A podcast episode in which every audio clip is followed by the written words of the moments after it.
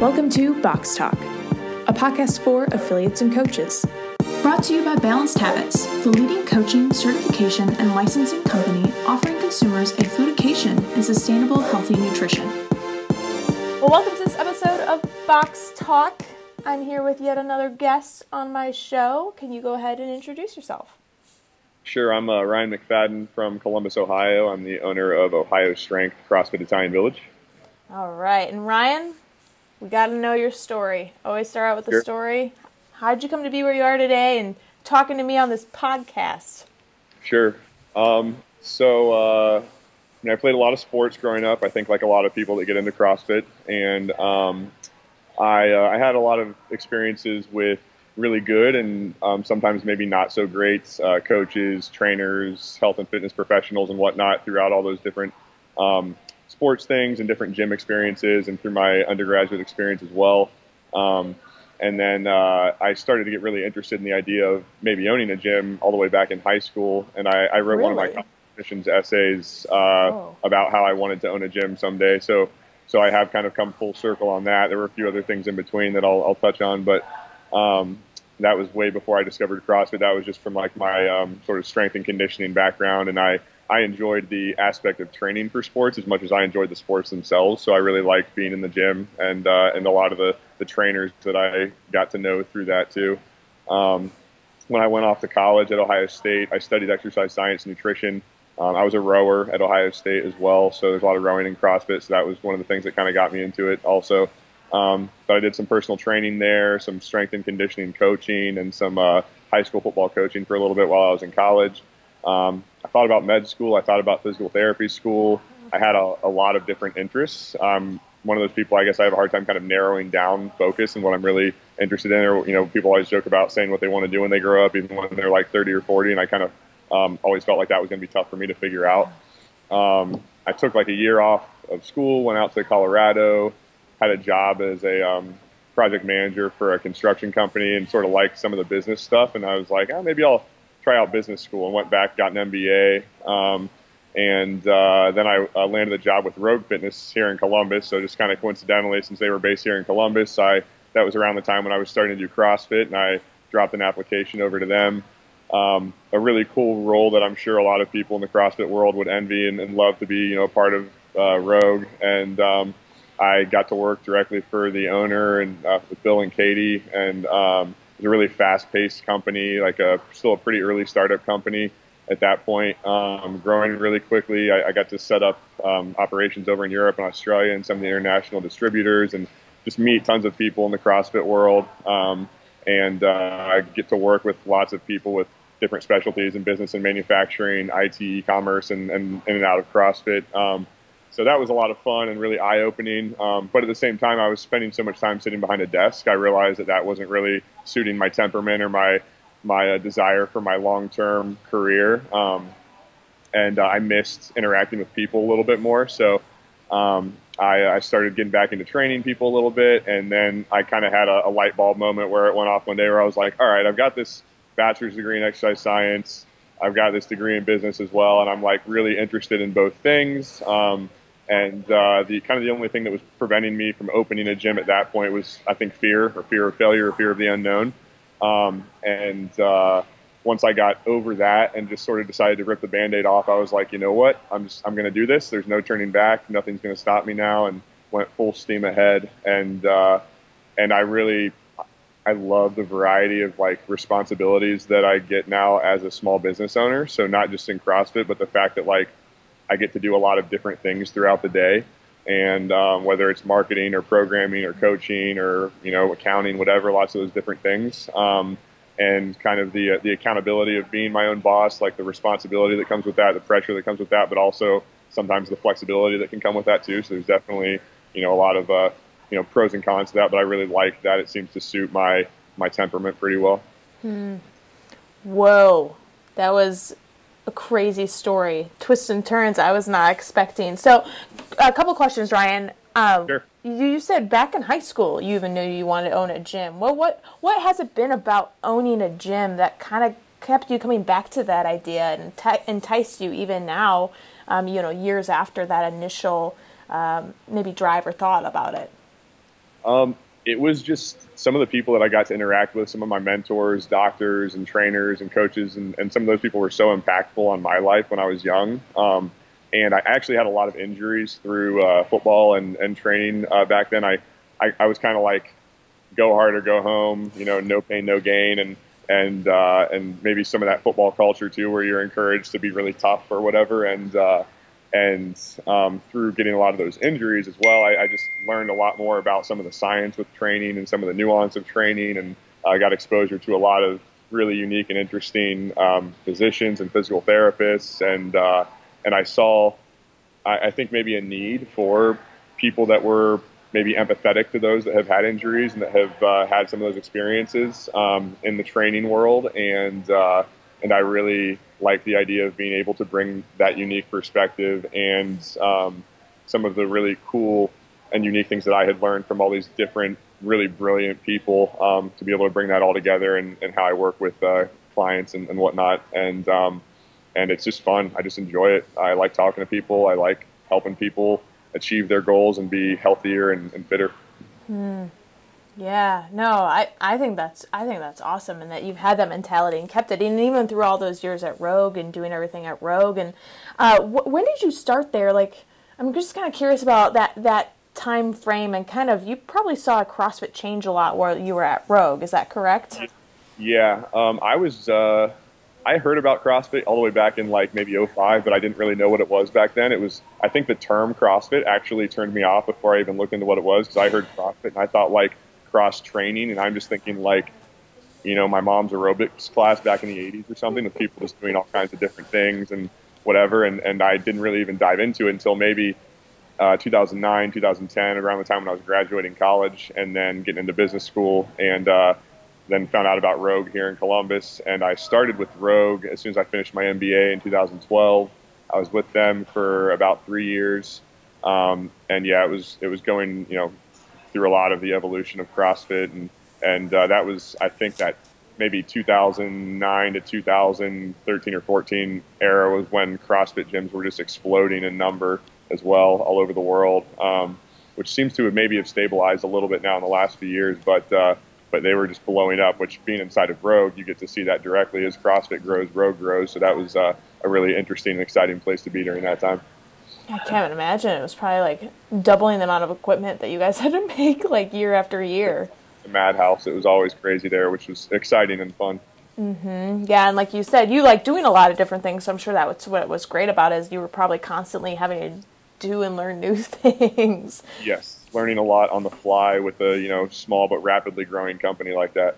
Yeah, no, for sure. And then, and you said you were in charge of like Europe and Australia, was it? Those two divisions? Yeah, right right when I came in, they were trying to get a little more serious in Europe. So uh, worked with um, some contacts they already had on the ground from okay. the CrossFit Games uh, over there in Europe, and uh, and then uh, you know we got the operation set up in Finland, which now has moved into like the Netherlands, I believe, uh, shortly after I left there, and then uh, we were just getting things started in Australia right around the time when I was leaving, and then we were also setting up you know distributors all over the world. So um, got to interact with so many different and interesting uh, gym owners and and uh, people from all over the place. Hmm.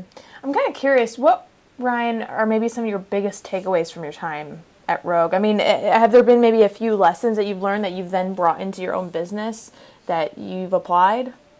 Um. So, uh, Bill, the owner of Rogue, is like I feel like he's kind of like a savant genius, like uh, when it comes to management. I mean you know, we sort of like he always talked about the rogue way. The rogue way is kind of a unique way of running business, and it's definitely not for everybody, but it works really well the way that he's doing it, and for a lot of the people that work there. And uh, we, um, I mean, he, he pushes people very hard to to you know be their best, and um, doesn't really um, hold back if, if people are not getting you know things done to his expectations. And so I think just kind of that whole like setting the standard with uh, people that you know you're working with, with employers and whatnot, with employees, um, and that whole concept of like you know whatever you allow in your presence is the standard. So having very very clear expectations, um, and uh, and I liked I liked his blunt way of doing things. I liked how fast he liked to get things done, um, and uh, so I, I, kind of bring those same type of expectations to a lot of the people that I work with, uh, which which again doesn't always go super well with some people because they don't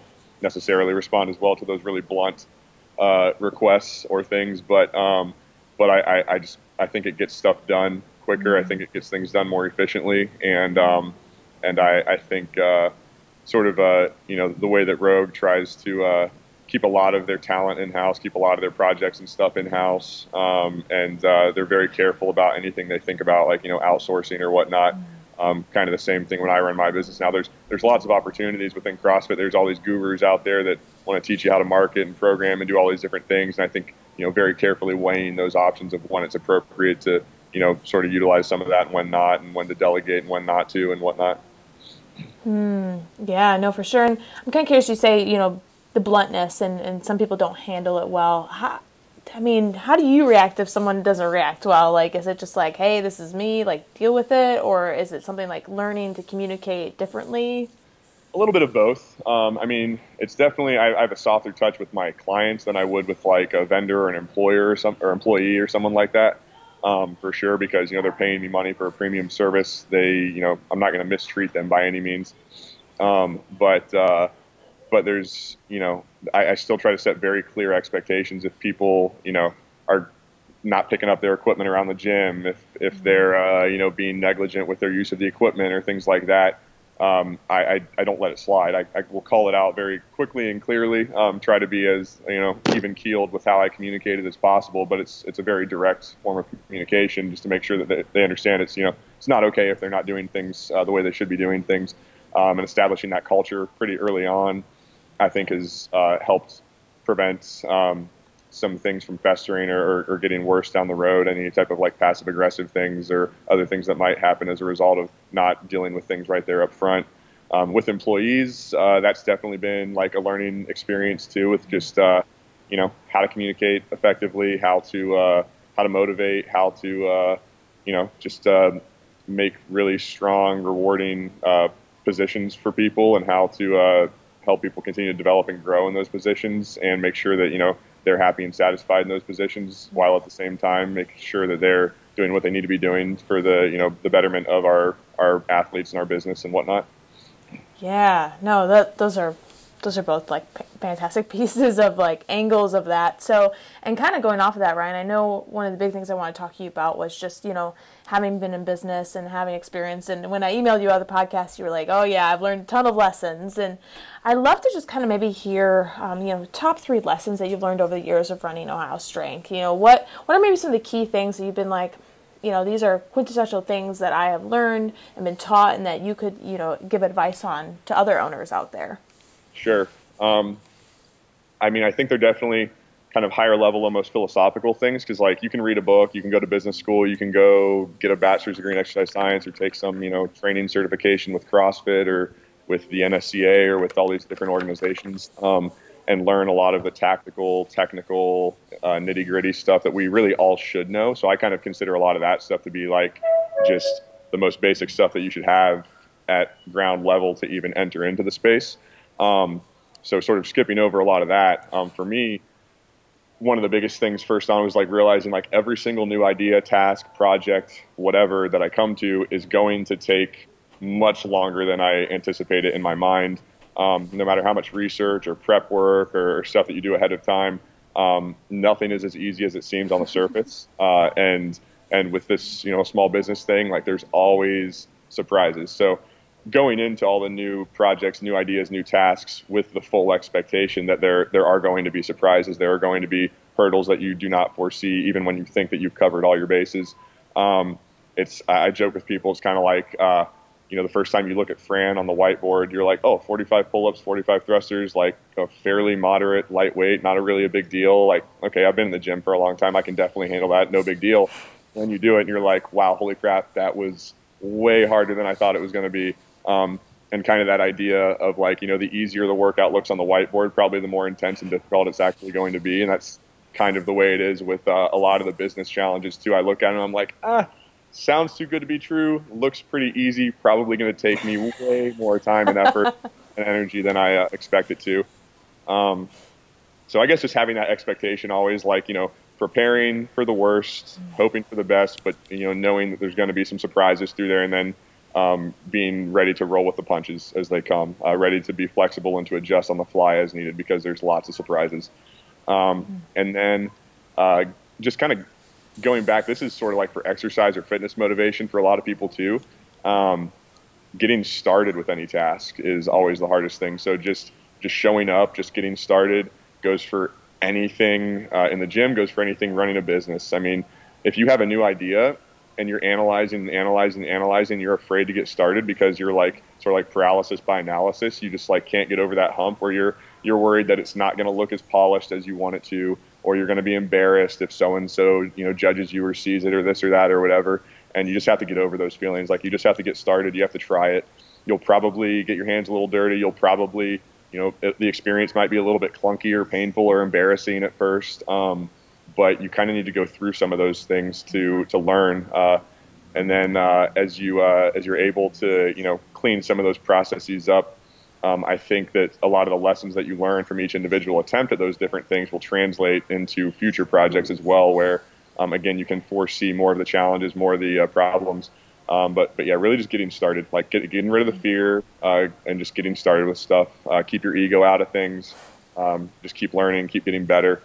Um, and the third thing uh, is the fact that like you will have failures, you will have stumbles, you will have things that are going to go wrong. Um, whether it's in your leadership, in your management, in your coaching, your marketing, your you know, your programming, balancing work life with the significant other, family, friends, whatever. I mean, it's you know I've I've had a lot of weeks now in the first three years where I've been working over 100 hours a week because I'm you know trying to grow the business or trying to get new equipment set up, or you know, i have got new things I'm trying to launch. Uh, you know, when I still had my day job and I was starting the gym at the same time. So there's there's a whole lot of uh, balancing that goes on there, and um, you've got to be comfortable with the fact that stuff's going to happen. When it does happen, you got to learn from it, but you got to pick yourself up and keep going forward. Um, and then uh, you know your best clients your best coaches your peers your family your friends they're going to understand you and support you through all of that too. So you know not worrying that they're not going to be there because they definitely they will see how hard you're working they will see how important it is to you and how passionate you are about it. So those people are going to support you. And if if anybody is not supportive of you in there whether it's a client coach family friend whatever then i think that's the time too when you assess the quality of your relationships and whether or not those relationships are still serving you personally serving your business serving your clients um, and if they're not, sometimes you have to let some of those go as well, just because there's there's no sense in having a lot of negative people in your life. Those negative people are bringing your business down, bringing other members down, bringing you personally down, or, or sort of sucking the energy or life out of uh, your business or your personal life and what you're trying to do. So, um, being comfortable with failure and surrounding yourself with people that will, you know, support you and, and keep you positive uh, through your passion, through those struggles is, is huge. Um, Whoa. That was a lot. Did everybody get all that? Because I'm like, whoa, I feel like I need to listen to that again. no, but that's awesome, Ryan. And I think you, you brought up a good point, just like about the fear. And I know you had said you had overcome fear to open up the gym. Was it just fear? Was it fear of failure and fear of, of risk taking? Um, I mean, I think I've always been someone who's comfortable with like a healthy risk or with like a, a, a risk where, again, you've done some planning and whatnot. Um, I, I am kind of a, a, thrill seeker in, in terms of just like stuff out outside too. Like I you know, skydive, I'll you know do whatever, like all that kind of stuff. Um, so I really you know enjoy calculated risks, I guess. But then in the business world, like I grew up in a blue collar family. My parents worked two, three jobs. I paid for everything in college, worked two, three jobs, had to take out student loans, all that kind of stuff. Um, so like financial, you know, fear of failure. Like, where am I going to get this money? How am I going to do this? Uh, what if it doesn't work? I have nothing to fall back on. It wasn't like I had like, you know, family that I could fall back on with money that could just like pick me up out of the hole or something. Um, so, you know, that, that part's super scary. Um, I had been personal training, you know, friends and other people kind of on the side while I was still doing my, my day job, but it wasn't like I already had this stable of like 50 clients ready to go. And, and back then, like I didn't do one of like the the pre-sales or whatever where you get like 100 people to sign up before you even open your doors. I opened the doors and there were like zero people. And it was like week number 1 I was on site for 47 class hours on top of being at Rogue for probably 50 hours. And I had one person show up for three fundamentals classes. And I was like super discouraged. And I was like holy crap I just poured my life savings into this and no one's coming and I'm screwed. And I freaked out. And then you know, week two, I had three people show up, and week three, I had seven people show up, and it just grew and from there based on the word of mouth. And and every day, I went home to my fiance, and I was like, "Here's how many people I need to get by tomorrow. Here's how many people I need to get by the end of the week. Here's how many people I need to get by the end of the month, just to like." You know, I was burning cash on rent and burning cash on you know stuff expenses that I had paid up front, um, and not necessarily seeing the, the revenue coming in yet to like match all of that. And I knew how long I could do that, and and you know that runway kept getting longer and longer as the membership number grew and grew too. So it was like it was like okay, things are kind of trending the right direction, going the right way, but that's you know scary, scary time, and and uh, and that's one of those moments too where I feel like it sort of it's kind of like playing a sport or something where you know you, you, your back is against the wall, you're in a corner. It's like you you know you can either lay down and crumble and and uh, collapse under the pressure, or you you sort of overcome that adversity and see who you are with a little bit of adversity there too, and and you know put your nose to the grindstone and just figure out ways to you know find new people and make things work and make things grow and make sure you're keeping people that are there super happy. And so they're telling everybody else about how great things are. And um and and yeah so I mean just just you know fear of, of taking such a big leap and, and having it not not pan out. But fortunately it has so. Yeah, and I, I think your story reflects so many other stories of affiliate owners out there. And unfortunately, even now, like I know some of them might be facing slumps of like membership and they're like, Am I gonna make it next month? Am I gonna survive? And I mean, I can't even imagine opening up the doors and having one person come in for the first week. Like that's mind blowing, Ryan. Like, oh my goodness, good for you, look at where you are now, but that's terrifying. Are you looking to increase member performance in your box? Balanced Habits offers a nutrition profit center that will leave your competition in the dust. Learn more about the Balanced Habits foodication programs by visiting partners.balancedhabits.com slash boxpro. Kind of off of that too, like, would you say that was like one of your biggest challenges was to just keep going and keep working even when the results were just super minimal?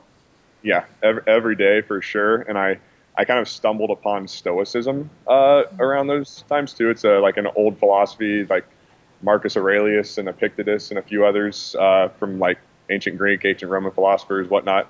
Um, and there's some modern writers who have written some sort of like practical modern day takes on how to approach it. And uh, I didn't realize that's how I was thinking back then, but I've come to it now and I do some reading on it now. And it's, it's kind of the idea that, um, that you have to focus on everything that you can control. And then for the stuff that you can't control, you sort of have to just like let those things go so that you're not stressed out about those things. You're not overcome with worry and fear related to those things. Um, as long as you have done everything within your power to uh, to you know do your best with the stuff that you can control. Um, that's all you can do, and then letting go of the stuff that you can't control. Um, so that that whole Stoic philosophy. There's a a book out there by a guy named Ryan Holiday called "The Obstacle Is the Way." That's really good for that. He has another one called "The Daily Stoic." That's like once a day you um, you just kind of read a little devotional thing and talks about it and and then there's another book called like uh, the subtle art of not giving a, an F uh, and that's um, I've heard of that one too. Yeah, it's another one that got recommended on my Amazon feed when I was reading the other two. So uh,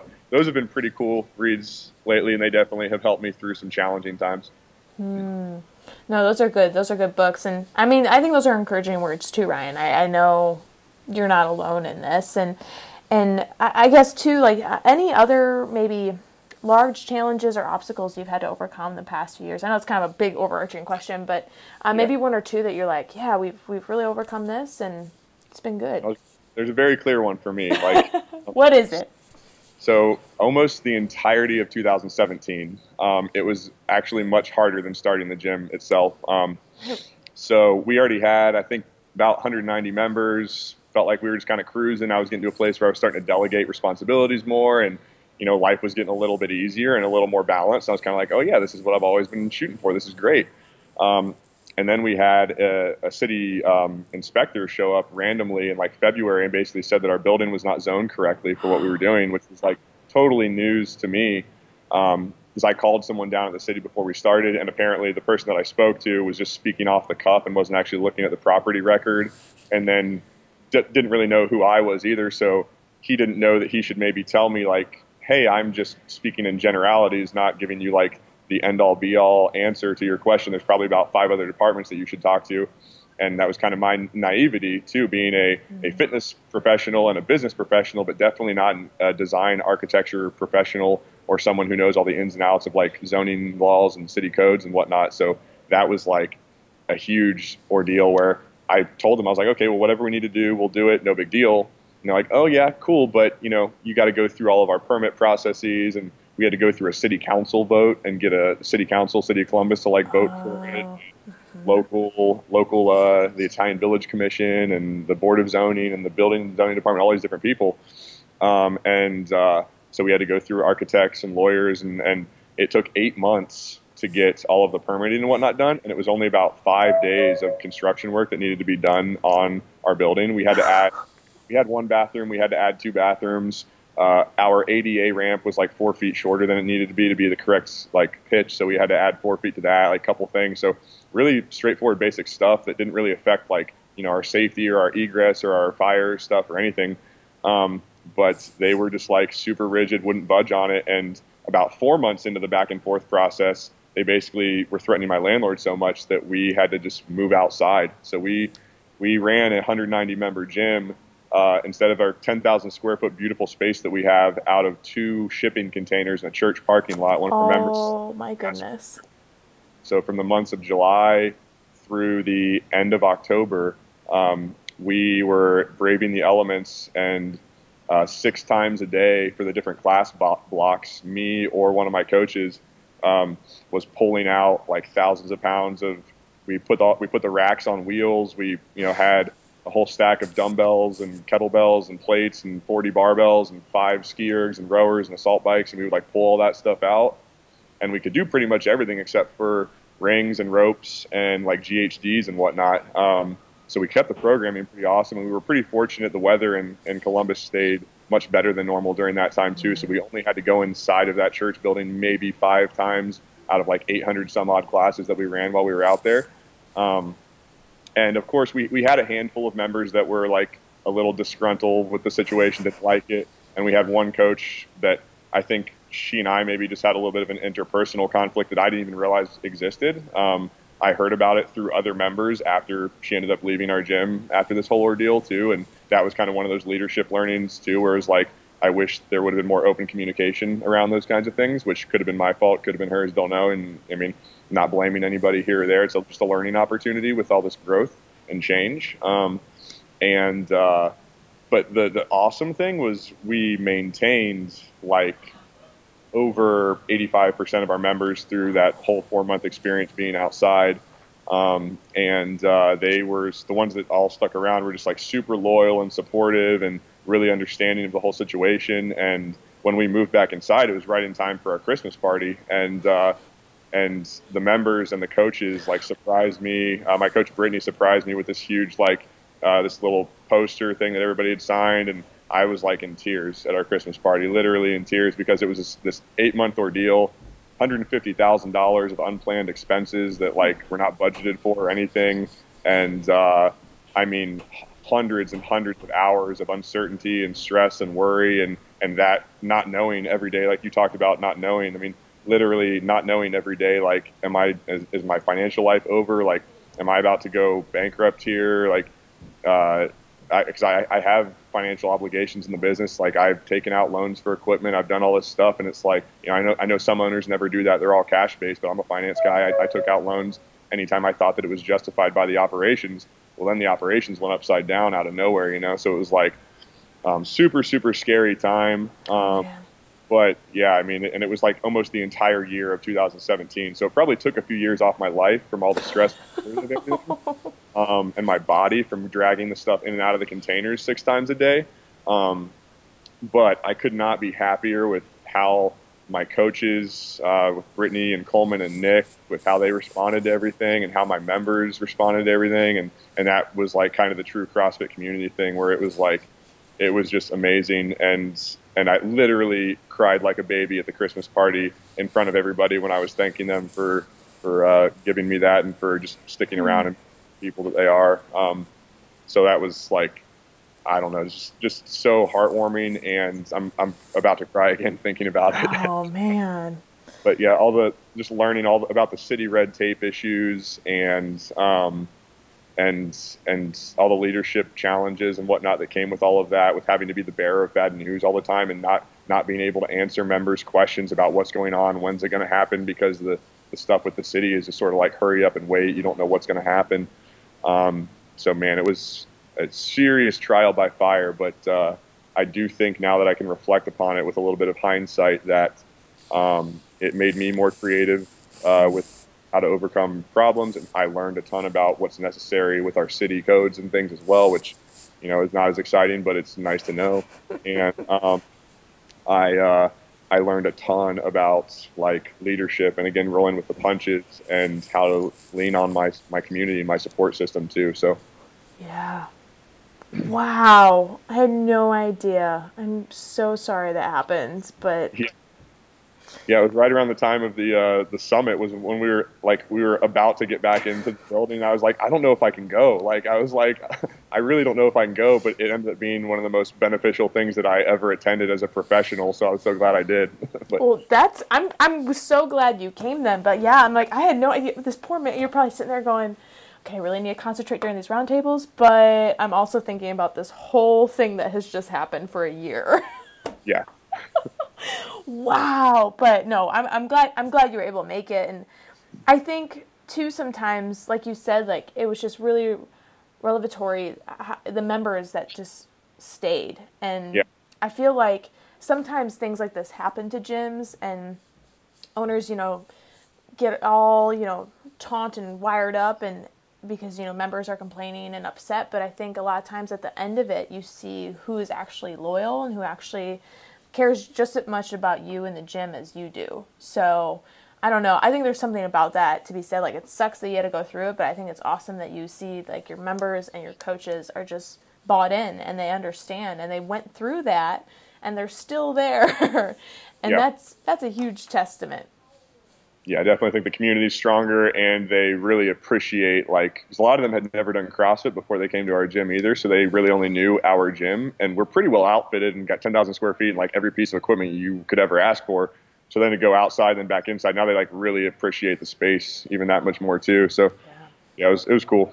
Yeah, I I mean I think it's neat uh, what you guys did like I think it's cool that you still were able to maintain and still offer offer people fitness out of shipping containers in a church parking lot. Like Kelly Starrett uh, with his old uh, shipping container thing back in the day was definitely an inspiration for that. and uh, and then uh, yeah, so meeting Juliet was really cool too because like that was seriously an inspiration for that. And then um, I had a couple of members at a morning class one day when I was kind of telling them about what was about to happen with the whole move outside thing and and they were they sort of gave me the inspiration idea for that too. They were like, "Oh yeah, we would 100% do that," and I was like, "Really?" I was like, "Okay, well, kind of that I needed." Where I was like, "All right, I mean, I guess if you guys are into it, I'll definitely offer it." So, yeah, I mean, I'm thinking about that. I'm like, if I was forced to, I think I would do it. Like, if it was just what it had to be, and I still want to get my workout in, like, I'd be willing to work out in a lot of weather just to do it. Um, did you tell Juliet that she inspired you to do that?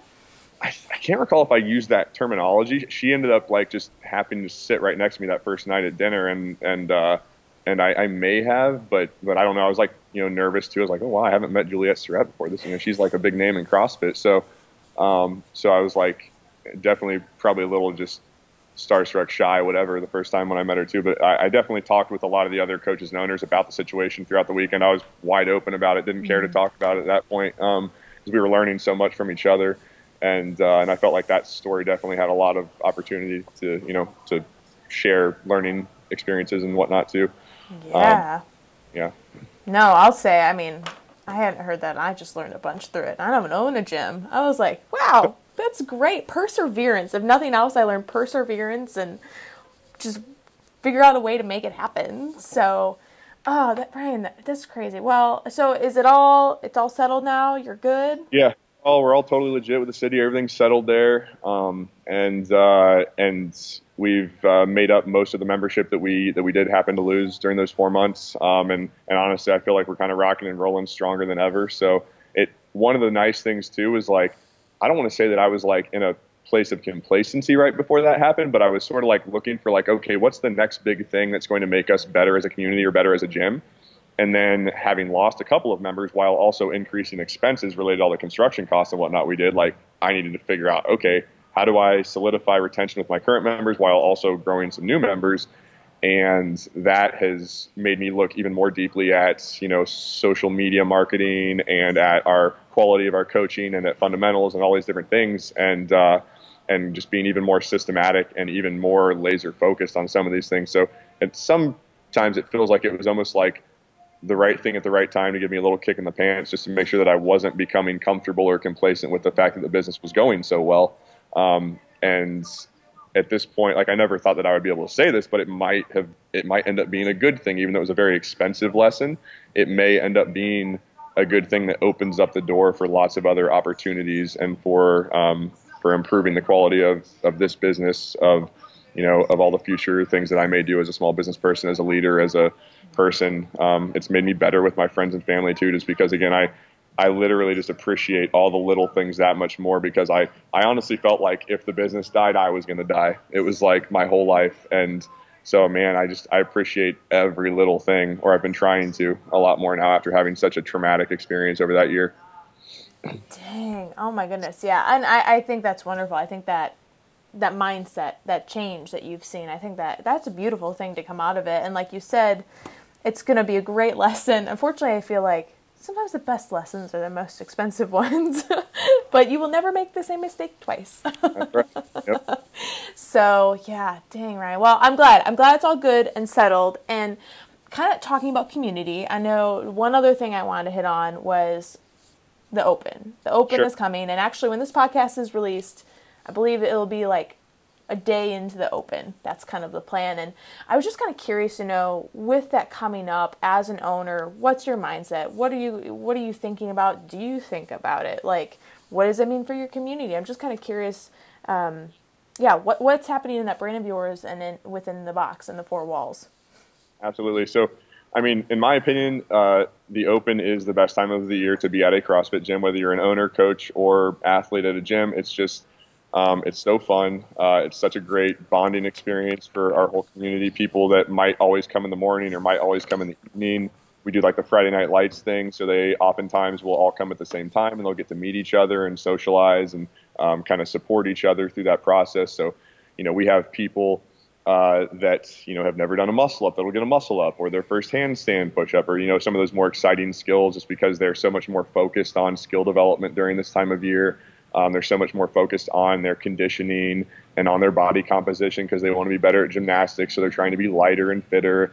And um, so it's just a, it's a really good motivating factor, I think, for people to dial in their fitness and their nutrition even more. Um, and uh, and it's just so fun each Friday night when we do like the Friday night lights. Uh, for me to get to know some of the members even better outside of just a, a, class setting for the members that have never met each other to get to meet each other and and we invite everyone's significant others and kids and if they want to bring friends to watch and cheer people on too that's always a really cool thing. Um, and uh, last year we had uh, Arasti sponsored our uh, 17.5 so they they brought like a food truck and a DJ and oh uh, fun. yeah Julie Foucher came and did her 17.5 workout here with us and and um, and Dan Bailey's back in town, so he happened to stop by too to say hi to Julie. So it was just a really fun experience for everybody. They're all like starstruck about the CrossFit pros, and and uh, and Julie and Dan are just the nicest people on the planet. If you've never met them, they're so nice. So um, I think that was really cool for people to get to you know see them and talk to them. And um, and uh, this year we've got uh, a crew from Donuts and Deadlifts coming because it happens to be uh, week two is like uh, the Arnold Fitness Expo in Columbus, which is a huge thing here, and uh, we have some CrossFit related things that go on down there uh, at the expo, but um, also a lot of the after hours stuff in Columbus, where a lot of the local gyms get you know different fitness celebrities and people to come in and work out and do different things. So we've got these donuts and deadlifts folks coming in to do a. Uh, they're more like a powerlifting crew to do like a max out event, and they're going to do it the night after our Friday night lights. Um, so again, it'll be just kind of a, a fun time for people to, to meet some some different people that are in the fitness community and, and sort of outside of their traditional CrossFit realm as well to see what the powerlifting stuff is all about. Um, and that should be a lot of fun. Um, so yeah, it's, it's just a great time to be at a CrossFit gym, a great time for a lot of the new folks who are, who are just getting into CrossFit um, and doing it in the open for the first time. Um, that's usually one of the things that I think solidifies them as like long-term uh, members of a CrossFit gym is – they get to do the open. They develop these really strong relationships. They, they get a part of the excitement and the competitive atmosphere. and uh, you know when they get done with the open, all of a sudden you see everybody's got new CrossFit shoes and new wrist straps and this that and whatever because now they're finally bought into the concept They're like, all right, I'm gonna be around for a while. I'm doing this thing for a while, so they start to really get invested in it. Yeah, no, that's true. I, what do you think it is? Is it just because uh, people have asked me that before, like at my gym? They're like, "Oh, why should I do the open?" You know, I try to explain to them. It's just so hard to sometimes explain to them, like. Yeah, I get that question all the time, and I've even asked myself that question a couple times because it's like, you know what, like, why people are like, why do I need to pay twenty dollars to do the open? I, I, already pay you money to go to your gym, um, and they assume that we're getting a kickback from it because I I promote it as if I am getting like something off of it, even though we're not as owners. Like we don't get a dime, we don't get anything out of it other than the marketing benefit that CrossFit provides with the CrossFit Games and whatnot. Which, you know, good, bad, or the other. Like there is definitely that piece out there. Um, but uh, yeah, it's not like they're incentivizing us with a piece of the pie or anything like that. Um, but I feel like I still promote it each year, um, very like almost daily, um, because it's it's just different if you got a little bit of skin in the game. Even if it's twenty dollars, put twenty dollars down. People are that much more likely to show up for the workout, so that much more likely to take the workout seriously, to post a score. Um, it's an opportunity for us as coaches to be even more dialed in with their movement standards too, because it's like, hey, I can't validate that score if your movement is not like really good, you know, really quality movement here. Um, and then maybe for some of those people that like you coach and you coach and you coach and you like sort of get on them in classes all the time about moving a little bit better, whether it's a safety thing or just a CrossFit standard thing. And they maybe don't always want to listen to you, but then you get an environment like that, and you're like, look, I'm not going to give you a score if you don't do this properly. Um, so it tends to be a little bit of a, an awakening for some of them too, where they're like, all right, like this is what I'm supposed to move like, this is what it's supposed to feel like, and wow, the workout actually is a lot harder if I do the proper range of motion and, and do things to standards. Um, so it's a good teaching opportunity for that too. Um, so I just tell people, you know, it's nice to see year to year, see that history, play the play the leaderboard games, uh, see how we compare, stack up with teams from other gyms and around the world, and and um, and that generally has worked for us to get, I would say, at least 50% of the gym to participate in a paid form for the Open, um, and uh, so that yeah, I mean that's why I keep doing it. That's why I keep telling people to do it. Is just because I think it just makes it a little more fun and makes people take it a little more seriously. Mm. No, that's good. That, those are some good explanations. Because I know sometimes people ask me, and it's it's hard to it's hard to explain to them why yeah. exactly. I'm like, why do I pay twenty dollars? I don't know. Like, I just do. Like, it's just a thing, and I'm I'm ready to do it every year. But um, but also, I love what you said about like, uh, basically making people move well. Like, yeah I'm I'm very good at no repping. People don't like me judging them, but it's yeah, but it's like if that's gonna happen, like you said, like I know it's a chance in our gym as the openness come up, like we've gotten more and more stringent on tech, uh, technique in terms of like movement standards and be like, okay, like guys, this is what it has to be, and we're gonna be calling you out a lot more on it. Like we let you get by for a little bit, but now it's like it's coming. So but yeah, so that's a good point. But no, those are good words, Ryan. Um, any maybe other advice for affiliate owners when it comes to the open things maybe you've learned over the years of you know what's worked for you or what you've seen to really you know get people involved or anything um, that you think could help other affiliate owners this open season? Yeah i mean uh, first of all you, you got to have a plan. So like have like maybe a quarterly plan monthly plan going into it. When are you going to start to communicate with people about the open? How are you going to communicate it position it who are kind of like your ambassadors throughout the gym, the people that are going to promote it. Um, so I think I made one post at one point that was like, you know, what was your favorite workout in last year's Open and why? And then like you saw all these people like this huge long thread of like, I love, you know, 17.2 because of this and this because of this, and going on and on. And then it like it's an opportunity for all those newer members who maybe haven't done the Open before or who just didn't do it for some reason in pre- previous years to see everybody who participated like, oh wow, a lot of people actually do this. And it's maybe someone who I wouldn't have thought would do it. Maybe like it's someone who doesn't RX stuff every day, and they're like, oh, okay, like they don't RX stuff every day either. So if they do it, you know, maybe I can do it too. Um, so I think that that uh, helps a lot with uh, participation. And then, I mean, speaking to the having a plan piece again, like going into each week, um, you know, we don't know what's coming out, so it's like Thursday night rolls around. Um, usually, our coaches are on site. We'll do a little like viewing party, and we'll watch, and then um, usually, at least a few of our coaches will actually do the workout right then and there, like right after it's announced. Um, uh, both just to get it out of the way so that we can focus on coaching and judging during the Friday night stuff, but also I think it gives people a little bit of inspiration to see the coaches do it. And they're like, okay, like I know how, you know, what their performance normally looks like. So I know how tough that workout was for them. And then we can speak to the workout, what it feels like and how to strategize with it. Um, and then, you know, I'm always up late that Thursday night. Like I, I coach the 5 a.m. class, but I'm up till like 3 a.m. still like, oh. how, how are the lanes going to work out? How's the heat's going to work out? And I, I put up a shared like Google spreadsheet for people in our gym and they, they go in and I populate like heat times depending on like how long the workouts are. So they're going in and they're, they're entering, you know, when they're going to work out. And, uh, that helps us a lot with the organization when it comes time for things to happen that night with people kind of coming and going over a few hour period where we might have the, the thing going on and, and having a good understanding of when they should be warming up and when they should be working out and when they should be cooling down. And, um, we try to have multiple coaches ready on site too to to help with uh, warm ups. I think that's one of the things that we maybe didn't have the first year was like like oh you you know you all know, how to work out you'll just warm up on your own. Like no, that's, that's why people come to the gym. They they need that instruction. So we were just so worried about running the actual heats and event that we kind of like forgot that first year. Like yeah, they still need that same instruction that we give in our normal classes too with how to approach this unique workout when you're warming up. So uh, making sure that they've got a general and specific warm up. So we usually have like a staging zone. We're like,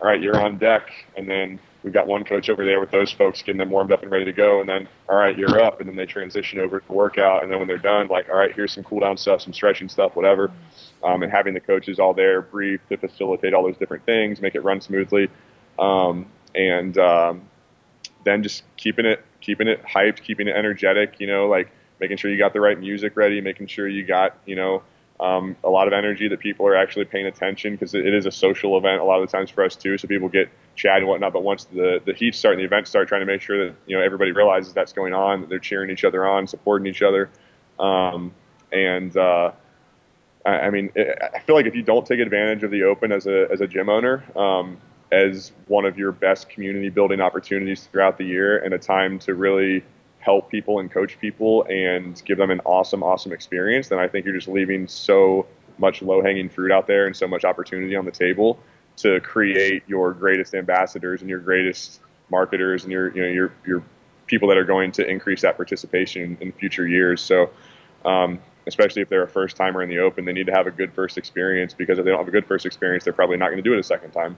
Um, so, uh, so yeah, I don't know. I think maybe some people have gotten cynical on it, but I think it's still just like an awesome, awesome time and awesome experience.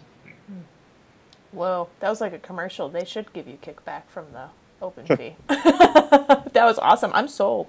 If I had a gym, I'd be sold. No, Ryan, that's really good though. You brought up some great points and um, affiliates. I mean, I encourage you to think about that and think about how you can use the open within your gym and, and growing your community because it's a powerful time. It's a powerful thing and and, and yes, it may take a little planning, especially if there's like overhead walking lunges and you have to create long lanes, but it it's awesome. It's a good time. So, Ryan, we have talked about so many different things, um, from from your journey to that 2017 year that we don't want to talk about anymore, yeah. to um, the Open. But anything else as as we start to wrap up? Anything else that you'd like to get across to affiliate owners? Um, any other advice or encouragement? Anything that you know maybe you're like, oh, I've been thinking about this and I really want to say it.